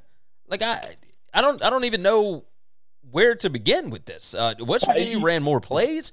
Like this was, if you're if you're Matt Campbell, like it, this is kind of what we saw coming. You've got three losses now before you even play Texas or Oklahoma State. It's the law supposed to. or not Oklahoma State, excuse me, Oklahoma. Oklahoma. So uh, Iowa State, like, whew, uh, sorry, sorry, my friends, but good gracious, um, you know, this is this is one of those things that will make Matt Campbell really think about leaving town. I, I believe. So, because I, I think this is the best team, talent wise and and experience wise, that he's had there, and this is this is about what we can expect from him. Uh, moving on, staying in the Big 12, Baylor 31, Texas 24, and Baylor, brother, Jeff Grimes. uh, I think they're real. They highlighted him for like the majority of that broadcast. Every time I looked over, they had a camera on him and not Dave Aranda, and, and what he's doing with Gerry Bohanon and Yeah. in the running game and everything. I mean, it was. This, was is this is where this is where Dave Aranda is going to struggle. Is is somebody's going to give that guy a job at the end of this year, and then you're going to have to try to rehire him. I'm a guy that I've spent my entire life loving defense, thinking it's just as important, if not more important, than offense. And I want a capable, competent coach, and I think these defensive guys should get an opportunity. And now, good luck. Good luck, because if you ever have not even a great de- offense, if you just have a good one, it's somebody snagging your OC and they're taking him on. Yeah. And then you got to hope you can replace him. And then you got to hope that new guy can recruit the way the old guy recruited. And you just, it's just hard. It- it's it just really, really hard. If I was a president and if I was an AD, it you would have to be a hell of a football coach. I'm talking a hell of a football coach for me to not hire you and, and you not be the offensive play caller. Yeah. Uh, storyline of the game: Baylor won yardage 427 to 382, yards per play 5.8 to 5.7. They won third downs 42 percent to 21 percent. They uh they doubled them up in yardage basically one or uh, in rushing yards 192 to 102. They won drive points, drives of 60 plus yards or more, 21 to 17. Turnovers were even, but Texas was two of five on fourth downs. Uh, those are three more basic turnovers, and uh, and Baylor was one out of two on fourth down. Um, the the Longhorns second half, like the adjustments that teams make against Texas at halftime, is becoming an issue. Uh, they they did nothing in the second half. Bijan Robinson is their offense. Case Thompson didn't have a great day. Bijan is their offense. And if you have a really good defense that can bottle him up and just contain him, nobody's stopping that guy, but just contain him and slow him down a little bit, get off on third down every now and then, you can stop their offense, man. Yeah. I mean, he's he's he's all they got, but he and he's something special. But he's all they got. This was Baylor was one of my big picks this weekend um, on, on my, my Twitter show yesterday. And I had four different people before this game started say, Do you really think Baylor's legit? Do you really think Baylor's legit? I was like, yeah, man, I think they're good. I, now, I was expecting to be big wrong because every time I've kind of made a bold proclamation, like it's been pretty way off.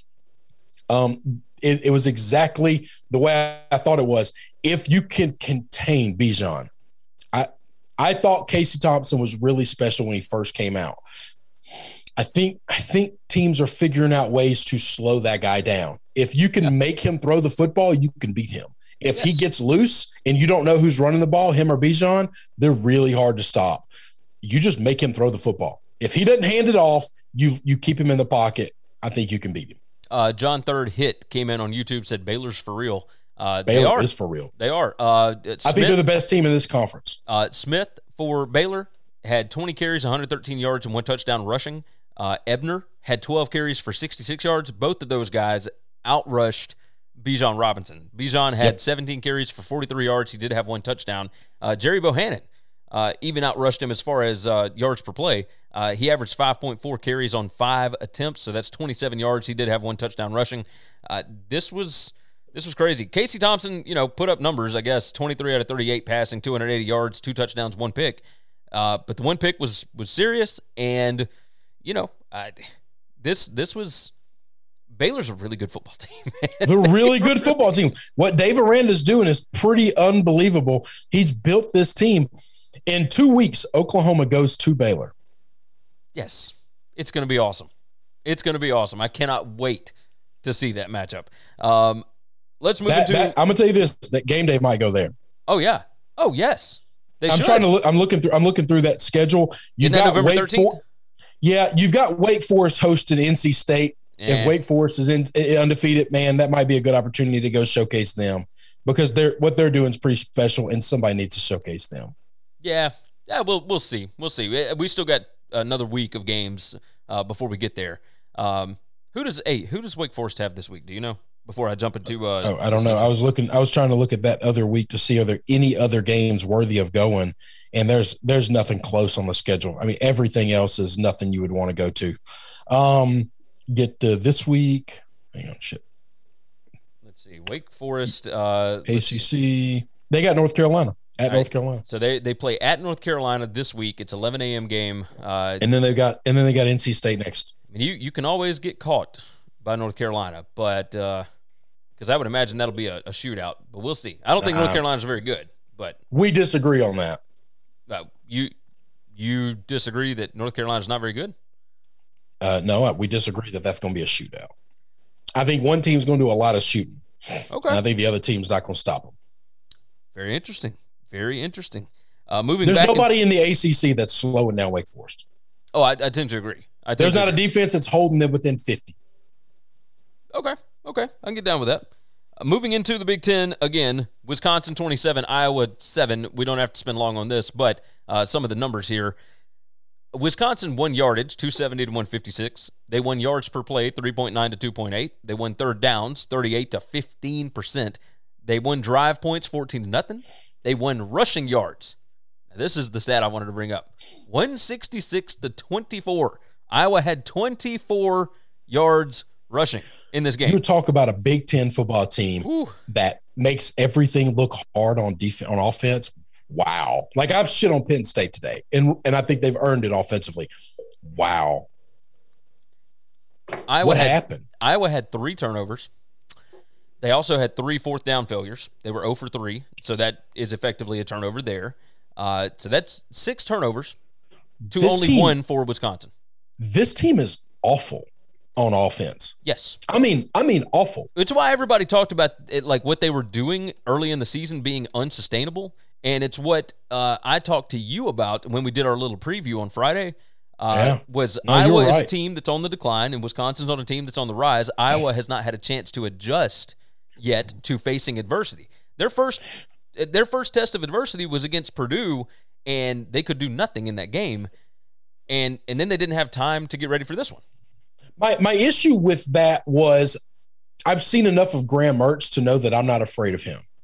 And Man, did you and see I how he thought- started that game? Sorry to interrupt you, but he he started like seven out of eight for eighty something yards and a touchdown. Like to, I mean, just Yeah. bang bang. And I- I he- thought if the defense could give if could, could slow their run game down and you put the ball in Graham's hands, I just assumed this Iowa defense would do what they did the first five or six games of the season, which is just take the ball away, which is what Graham has been doing, giving it away, and and get short fields, kick a couple of field goals, and and get a lead, and then Graham is behind the eight ball trying to catch up, and then he makes more mistakes. This is what he's done. He gets caught in quicksand. He gets caught in a snowball, and it just gets worse and worse on him. And Iowa could never get into that situation at all. And once I was down, but once this game got to 10 nothing, it's over. It could have been 100 to nothing. It doesn't matter. I was not scoring 10 points. They're not scoring two unanswered scores. and and the fumble uh, to where Wisconsin only had to run one play for a yard uh, made it seventeen nothing. And at that point, there's no reason to even watch anymore. No. this was What are we uh, doing? this this was rough. This was rough. Uh, Wisconsin. Uh, so I told you that he that Graham Mertz started out like seven of eight or whatever for eighty Yeah. yards, whatever. Uh, you go back and look. He ended the game 11 of 22 for 104 yards and had that one touchdown pass. They took it out of his hands afterwards. Um, he only threw Well, yeah. when he had to, and he didn't complete the passes. But, uh, uh just just ridiculous. Spencer Petras uh, pulled in this game. He was nine out of 19, 93 yards, no touchdowns, no picks. Uh, Alex Padilla came in three out of six passing, 39 yards. You know they had to come up with something. Uh, John Third hit said Iowa no running game or passing game. Yeah, their offense is awful. Bad. Here, here's their, here's their remaining schedule. Northwestern, not good. Minnesota, bad defense. Can Iowa score on them?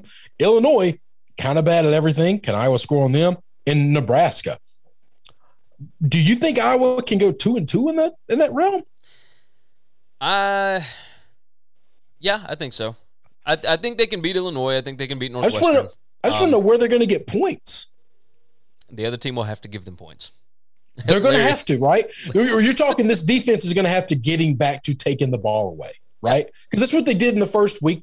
That's what they did in the first couple of weeks where they were undefeated and they were a top 10 team in the country.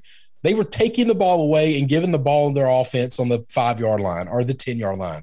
Uh, And so you're only having to go a little bit and you're in field goal range when you take the ball. Um, so currently in the West standings, Minnesota is four and one. Wisconsin is three and two. Purdue is three and two. Iowa is three and two. If Um, Minnesota wins the West, I, I'm going to, I don't know what I'm going to do. So Wisconsin, uh, Larry jumped in by the way. He said leatherhead football. That's 100 percent what this was. Yeah. Yeah. this was is old man football that that This I old man enjoy. football. Um, so Minnesota, so Wisconsin has got uh, at Rutgers, Northwestern, Nebraska, and at Minnesota, and I mean they'll be favored in every one of those. In Every all one of those games. That's right. Um, That's right. Minnesota, however, is now six and two overall. They face Illinois next week. They got at Iowa, at Indiana, and Wisconsin. Their only conference losses to Ohio State in a game in which they played pretty good. This is a team that lost at home to Bowling Green. Yeah, yeah, yeah. That's their other loss, by the way. Yeah, I was just about to say that. I, Bowling I still. Th- this is Ha- Is there a separation of teams with losses? One one is to a top five team in the country, and the other one is a bottom hundred team in the country, yeah, yeah. This, like a bottom one hundred twenty team in the country. Yeah, they Bowling Green is Bowling Green's better. It's going to be one of the but, weirdest resumes in the league. Oh, Like that's just, like them and Mississippi State are going to have a weird ass resume, right? is that is something else. That is something else. Uh, yeah, that's uh, Big Ten. Big Ten's nuts. Big Ten is nuts. Can We- Minnesota keep winning? Now, I, I think Ohio, uh, Wisconsin. I think Minnesota will kind of lose some of these games coming up, and I think at some point in time, maybe Wisconsin catches them. Um, Wisconsin, uh, Wisconsin, uh, uh, Minnesota could go eight and four. That's what I think. yeah, I was about to say. So yeah, I but I think, think could lose. Wisconsin can win out. I, th- I do think Wisconsin can win out. We thought, well, see, we thought Wisconsin was going to be really good before the season started. They just started off god awful. That's a team But that you got to give them. slate was at the beginning of the season. Yeah, I mean, I, you want to give teams credit for improving though. Like it wasn't just that they played a tough slate. Beginning, see, they looked awful at the beginning of the season, and now they look competent. I don't think it's because of the quality of opponent, because Iowa was a great team when they played, and Iowa's regressed, and Wisconsin has progressed. Yes. Yes. Uh, they lost to Penn State early based on turnovers. They lost to Notre Dame because of turnovers. Um, Who else did they lose to? I don't. I, I also think that Notre Dame team is a lot better than this Wisconsin team. I think if Yeah. they play today, Notre Dame's just as. I think that game ends the exact same. Notre Dame's just a better football team. I don't know if they beat them forty-one to thirteen, but I think. Oh, okay. No, no, no, But- no. but yes, I'm not saying Notre the same Dame wins. outcome, Yeah, but I think uh, Notre Dame wins, and whatever the line is, Notre Dame probably covers. Like I, Yeah. I think, I just think they are the better football team. I think you were probably right about that. But that's not a knock. Notre Dame's a pretty No. damn good football team. They got one loss, and it's to Cincinnati. yes, Notre Dame's a good football team. Yeah. Let's uh let's talk about the Pac-12 real quick. Washington State 34, Arizona State 21, and I well let me just give you the numbers here. They they shocked them uh, as a 16 and a half point underdog. Uh, Dude, Yep. smart money, all the money started coming in on Arizona State late here. Yeah. Um, Yeah. uh, They uh, Washington State won yards per play, five point eight to five point seven. They won third downs, forty to thirty eight. They won rushing yards, one sixty six to one thirty one, and they won turnovers, five to one. Arizona State's touchdowns came. They they did not score until they were already down twenty eight to nothing. Then Well, yeah, I was going to say it was all. It was. I mean, I, I would Yeah. say garbage time because they got down twenty eight nothing fast. So it's not Yeah. like the game was over. and but then they were down 34 to 7 and, and they scored two garbage time touchdowns uh, Yep. This was about as shocking as it gets um, I, I couldn't have been more wrong the last two weeks on Washington State. this is a team with a lot of heart man They are. a lot of heart and i don't understand it uh, they, they keep pulling this kind of stuff and Jake Dickert will get the job well, no, He he's. be- I think. I think. I. Is there a reason you wouldn't give him the job? Because unless, you're not pulling like a better name, right? Unless- Nobody unless really you- wants to a woman. well that's what i was unless you feel like uh, you want it because he's defensive coordinator uh, unless you feel like uh, the offense will eventually take a hit without Rolovich there and you want to go get an offensive guy Yeah, they've that's the always kind of been. They've gone. They've they've really liked that air raid, but I mean, surely he can make sure that as long as I'm bringing in OCs that run that, you're okay. I think that's it's a hell of a job. It's a Yeah. what, what he's doing, hell of a job. Didn't see it coming. Couldn't been more wrong. It's it's strange. It is very very strange. The Pac-12 uh, standings as it sits right now. Uh, Washington, Weird as hell. Washington State is uh, a half game behind Oregon in the Pac-12 North. Uh, they're sitting at five and four as far as wins losses on the season, um, but they're four and two in conference. And their schedule remaining, uh, they have got Oregon, Arizona, and at Washington. And I don't know of any of those that they couldn't win. The the game that messed me up in the Pac-12 yesterday was the Oregon State game. How in the hell does Cal almost score 40? Uh, I didn't have the, so I had that written down as like I, know, I know uh, I know we weren't going to talk about it, but like, in what? How many teams in all of the 130 teams do you think Cal could play a normal football game and score 40 on? There's there's not many, and I didn't expect it on Oregon State, who had been playing Yeah, well me neither. late. Uh, that Oregon State was one of my so I went five and two against the spread on on BetUS uh, last week, and that was one of my losses because I had Oregon Yeah. State minus one and a half because my line on that was Oregon State minus six, and with the way that they were able to run the football on Utah. I did not expect them to uh, have many issues against Cal, uh, but they did. But they absolutely did. But they did. That's Ah. that's right. Uh, Arizona. State's win percentage, uh, post game win expectancy in this game was actually seventy two percent. The five the five turnovers killed them, and it- obviously five turnovers will kill anybody. Kill anybody. But man, yeah. Arizona State, like I, at this point, I don't know what to make of Arizona State um, going forward. Like Jayden Daniels um, was not like he wasn't he wasn't the worst. Uh, he was 23 out of 35, 228 yards passing, one touchdown, two picks. Um, had 10 carries, 31 yards. Actually went out for a little bit. Uh, Trenton Bourguet, I believe, is the guy's name. Came in three out of four passing, 47 yards, one touchdown.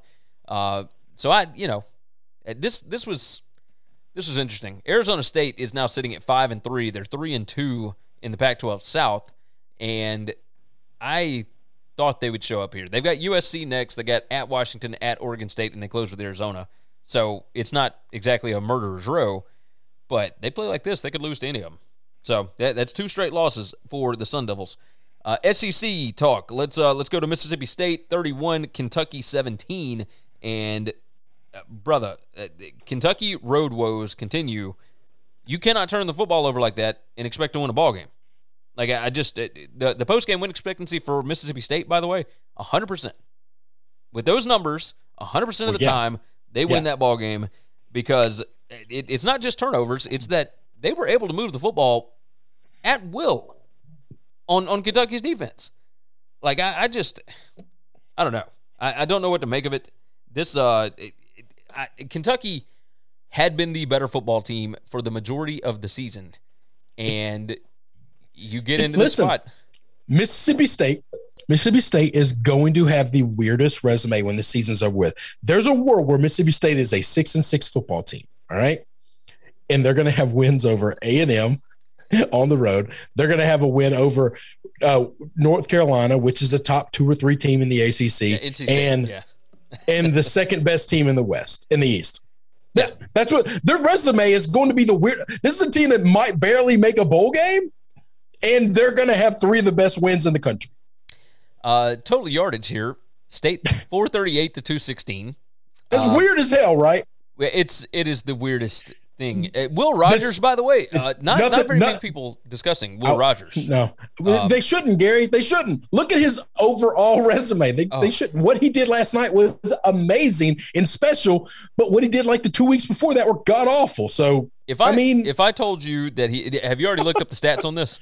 I've, well, I saw him last night. I watched a lot of this game. Okay, I, saw, okay. I watched the games with Mississippi State guys and Ole Miss guys. Yeah. Watching the game, I did not realize exactly how absurd the numbers are. It, just Yeah. a guess. How many guesses would you say, uh, or how many how many incompletions would you say if I told you uh, he had thirty nine pass attempts?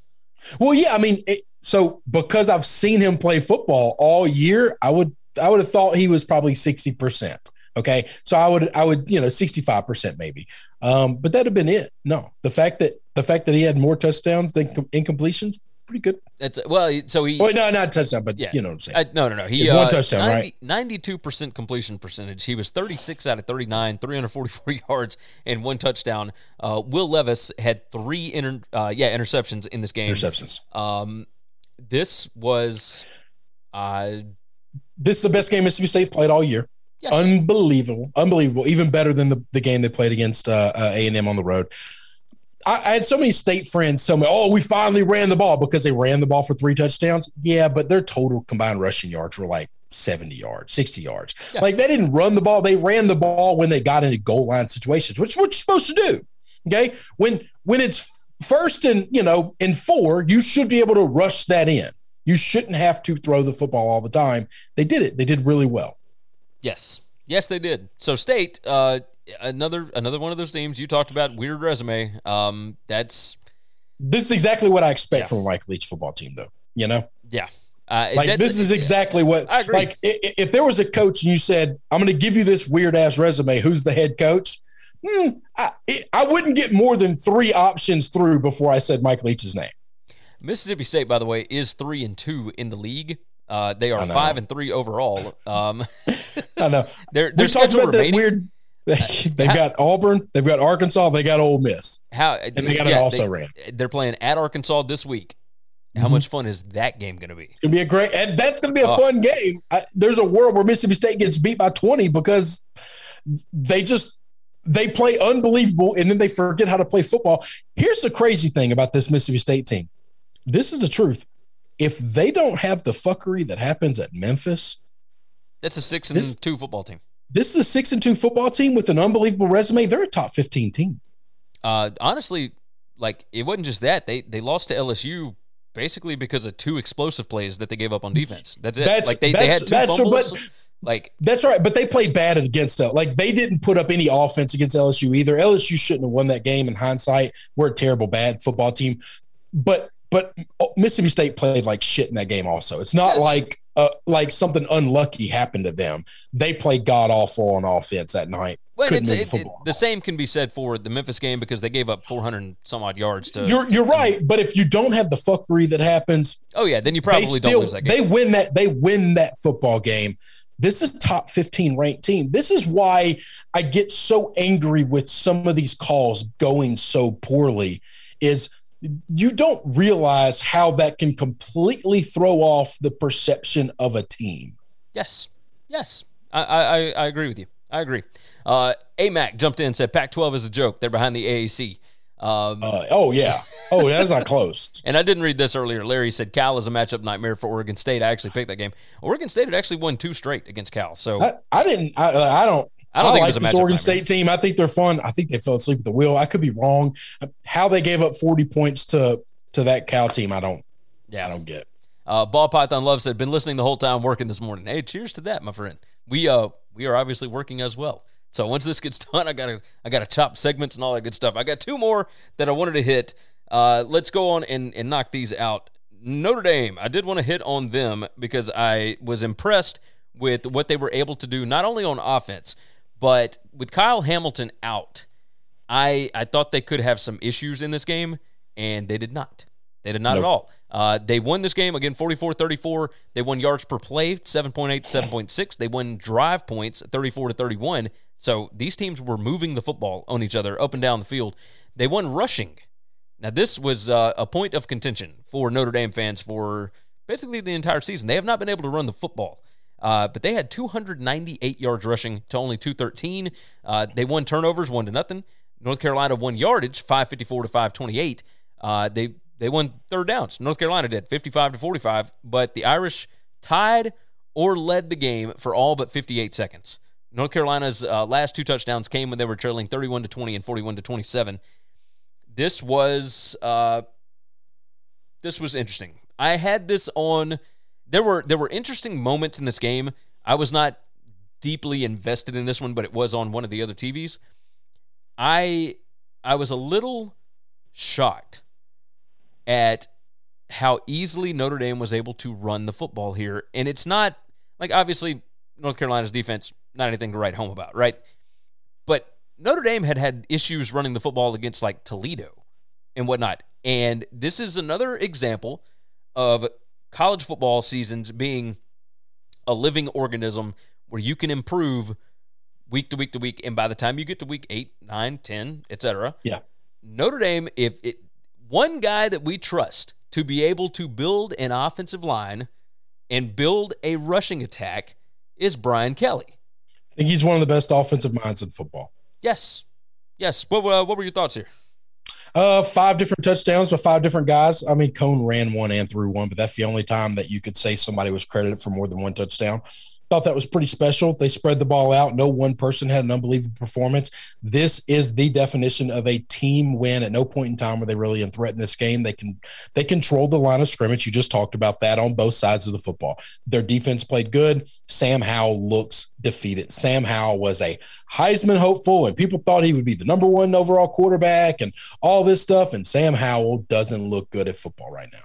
He I, so I I will I will argue a little bit on that. Sam Howell looks like he is having to carry the entire North Carolina football team on his shoulders. Well, hang on. How is that any different than Matt Corral? I don't think it is any different. I think Matt Corral's Okay, great. I think Sam Howell's pretty but- good, but he doesn't have a Yeah, lot but of one, supporting but help. one guy's neither does neither does Ole Miss. That's I mean, right. they have they have far less. I think there's substantially more talent at North Carolina than there is at Ole Miss, and the quality of opponents outside of this game is far harder in the SEC. One guy is doing it, and the other guy is trying to do it.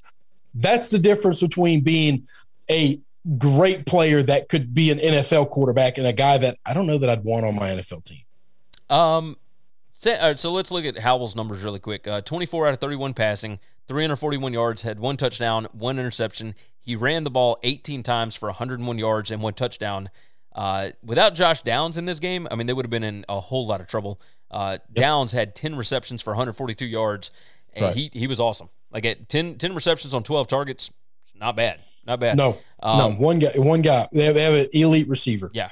Uh, the only uh, they, they had two other guys that ran for him. North Carolina did 15 uh, carries for Ty Chandler uh, for 83 yards and two touchdowns. DJ Jones ran seven times for 39 yards. So everybody from North Carolina running the football averaged 5.5 yards per carry or more. Uh, Sam Howell, like running, passing, etc. He one he runs for his life a lot because that offensive line That's is not very good, uh, and he doesn't have a ton of really good skill weapons and it's to me i think he i like i like corral more but i don't think that sam howell is that far off from him i think I you think, put him I in think a good Matt Corral is a lot better than him. A lot better than I think. Once again, I'll just I'll restate what I said and then I'll stop talking about it. Ole Miss is worse than than North Carolina from a skill position and an offensive line position and a defense position. They're just they don't have the talent North Carolina has. The quality of opponent far superior, far superior. One guy's doing it and the other guy's not. Yeah, yeah. You uh, that's like like that has to be a massive separation. Yeah, okay. I can I, I see where you're coming from. I, will disagree a little bit, but uh, but I, I I can't argue a whole lot with you. Can't argue a whole lot. Last game on the board uh, that I had written down: Fresno State 30, San Diego State 20, and this was uh, this went about the way that I expected.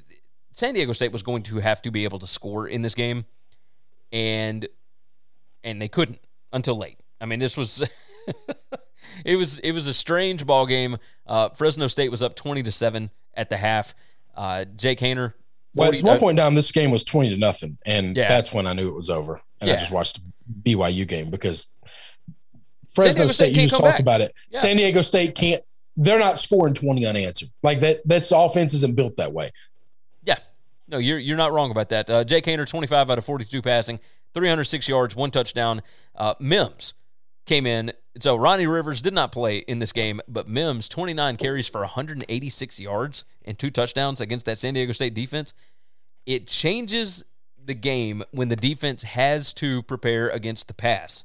Like they they were not able to bottle up the line of scrimmage, and thus it left wide open spaces for that running back to be able to get through. He had a long run of 59 yards, but still 29 for 186 and two touchdowns against this defense. I would not have expected that. Uh, 485 total yards for Fresno State. Now, the surprising part was San Diego State had 412 total yards here. Uh, San Diego State's biggest issue, though, three turnovers, and they gave up. I was just about 50, to say, giving, yeah, giving the ball away, man. Gave up uh, two scores on, on those turnovers. So you know that's that's rough. You can't do that. This was uh, Fresno State. I think, I think is the best team in the Mountain West. Like I, I think they are. Um, they are what they got two losses on the season. One of them is outside of conference to Oregon. Uh, lost that one by seven. Fresno State's a hell of a football team, man. Like this is a hell of a football team. And and Kalen DeBoer, uh, his name's gonna be up for a whole lot of jobs. Whole lot of jobs come the end. I think season. so too. Yeah, he he's been awesome. He was awesome as Jeff Tedford's offense coordinator. He was awesome last year at Indiana, especially with all the crap that they had to deal with uh, with Penix going out and Jack Tuttle and just injuries on the offensive line, et cetera. They found a way to score points anyway. Uh, but Kalen DeBoer has done a magnificent job. Jake Haener is awesome. Like he's just an awesome quarterback, man. I uh, I loved this matchup. It was again basically over once it got to twenty to nothing, so you didn't have to pay attention a whole lot. But you look at uh, you look at some of these numbers, and it was a little bit surprising. A little bit surprising. Uh, final rundown here, just to to get us through stuff to mention, um, and then we'll we'll hop out. This is a little longer than we typically go. Uh, Cal, we talked about that, thirty nine to twenty five over Oregon State. Purdue, twenty eight to twenty three over Nebraska, and I think Scott Frost is done. This is, I mean, we, we kind of thought it anyway. He had a chance to play his way back into this thing uh, because there are some winnable games left on the schedule that we didn't think would be winnable. Uh, but you lose this one at home to Purdue, and I Nebraska did not look good. They did not look good at all. And and you called it, by the way. I mean, you you picked Purdue. Um, I thought Nebraska would show up. I, I, don't know why I would ever think that. I'm done betting on Nebraska. Period. Like. I don't. I don't. I, I keep thinking Purdue five and three, man. Purdue five and three. They, this is a like Jeff Brohm's got a good football team. Well, listen, them in Minnesota are the. I, I didn't see that coming in the in the Big Ten. No. Okay, I just didn't. No, uh, I I don't know what to make of. Uh, so so let's look at, what Purdue's got remaining here uh, to to close out. They uh they are three and two in conference, so they're still like in the race. Uh, they do have that loss to Wisconsin, so that that certainly helps uh, or hurts. Excuse me. They're five and three overall, but you look at their schedule. They lost to Notre Dame, they lost to Minnesota, which hurts, and they lost to Wisconsin. But now they've got to win over Iowa, they got to win over Illinois, and they got to win over Nebraska. They got Michigan State next week. They got Ohio State after that. They got Northwestern. They got Indiana. And just, you know, it's going to be rough. But yes. I think you could win. I think you could win Northwestern and Indiana. You can get to seven and five.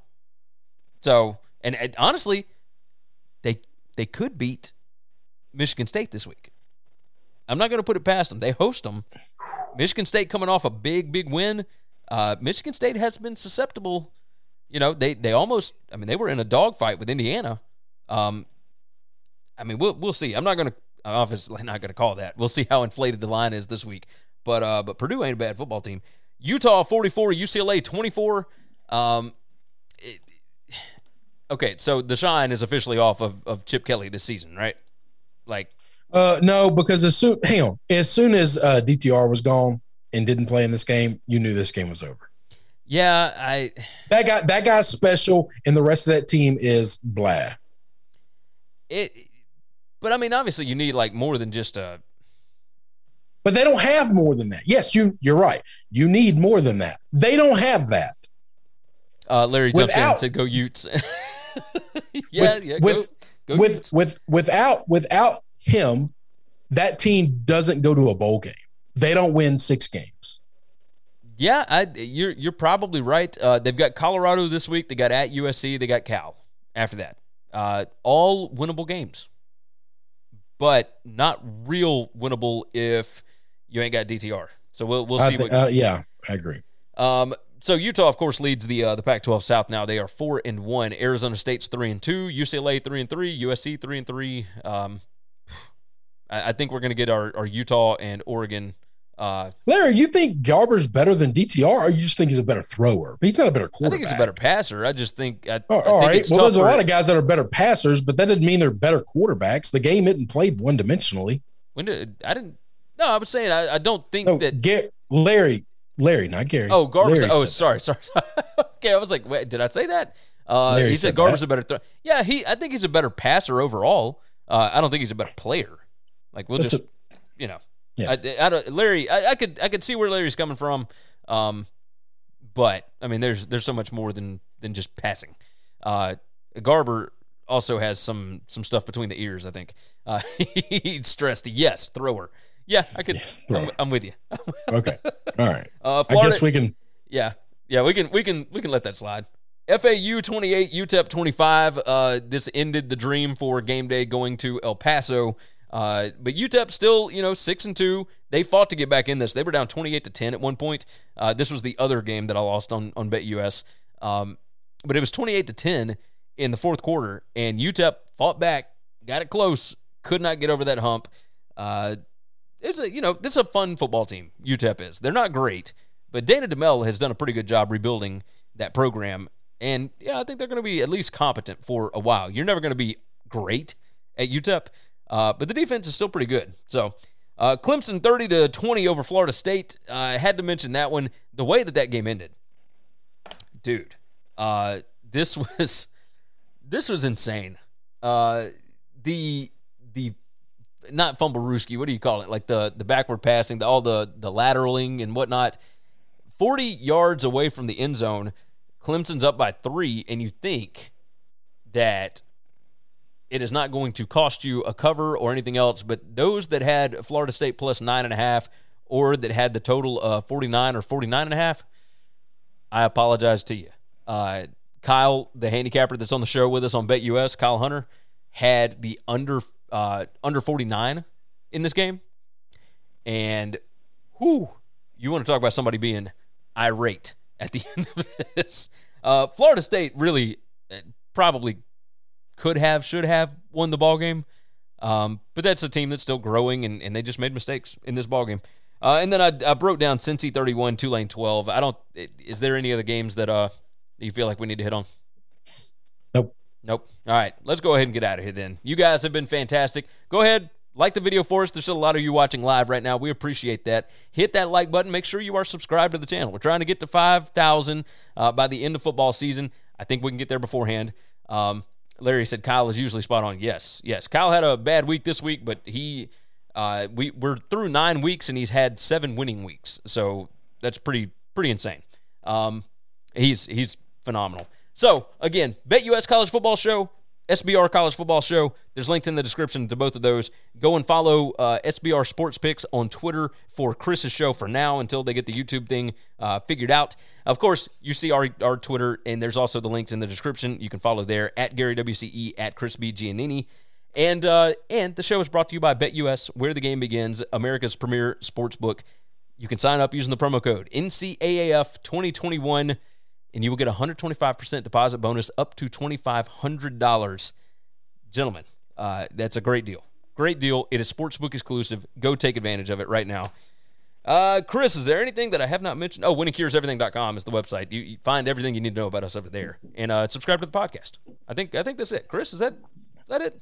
That's it. Let's That's go. it. Let's go. All right, let's go watch some NFL. Hopefully, uh, you guys are having a fantastic weekend, a happy Halloween, and maybe the Braves will close this thing out uh, for those long-suffering Braves fans that have been waiting around since 1999. We uh, we hope that this one knocks it out. With that said, take care of yourself, take care of each other, and hopefully, hopefully, all of you tickets cash today. Thanks for checking out Winning Cures Everything. If you want to keep up with us, hit subscribe on YouTube or your favorite podcast app. Visit the website at winningcureseverything.com, or you can like us on Facebook or follow us at Winning Cures, at Gary WCE, or at Chris B. Giannini on Twitter. Share out the show, leave a nice review, and make sure to comment and tweet at us. Without the ones like you, who work tirelessly to keep things running, everything would suddenly stop. Hospitals, factories, schools, and power plants, they all depend on you. No matter the weather, emergency, or time of day, you're the ones who get it done. At Grainger, we're here for you with professional grade industrial supplies. Count on real time product availability and fast delivery. Call clickgrainger.com or just stop by. Grainger for the ones who get it done.